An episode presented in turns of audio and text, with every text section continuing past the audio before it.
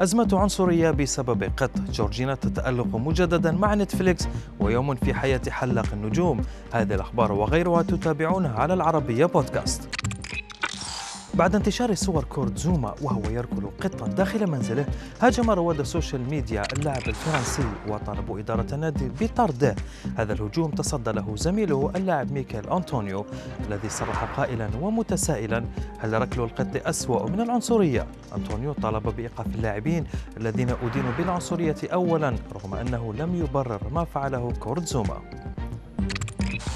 وبعد النجاح الذي حققه المسلسل الوثائقي لجورجينا، وقعت صديقة كريستيانو رونالدو على عقد جديد مع شركة نتفلكس لتصوير الجزء الثاني. وكان الوثائقي قد ركز في جزئه الأول على حياة جورجينا وكريستيانو في إيطاليا عندما كان رونالدو لاعبا في يوفنتوس، ومن المنتظر أن يتناول الجزء الجديد انتقال العائلة إلى إنجلترا والحياة في مدينة مانشستر.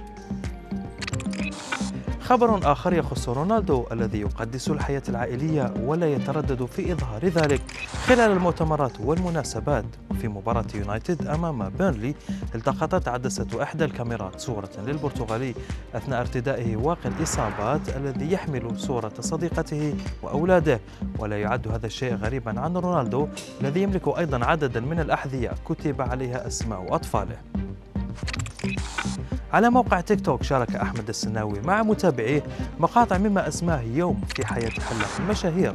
أحمد ليس حلاقا عاديا بل يتنقل بين المدن الإنجليزية لتلبية طلبات زبائنه من نجوم البريمير ليج. ونشر السناوي مقاطع فيديو أثناء سفره وكيف يمضي وقته، وأيضا بعض الكواليس من جلسة الحلاقة لبوجبا ونجوم آخرين.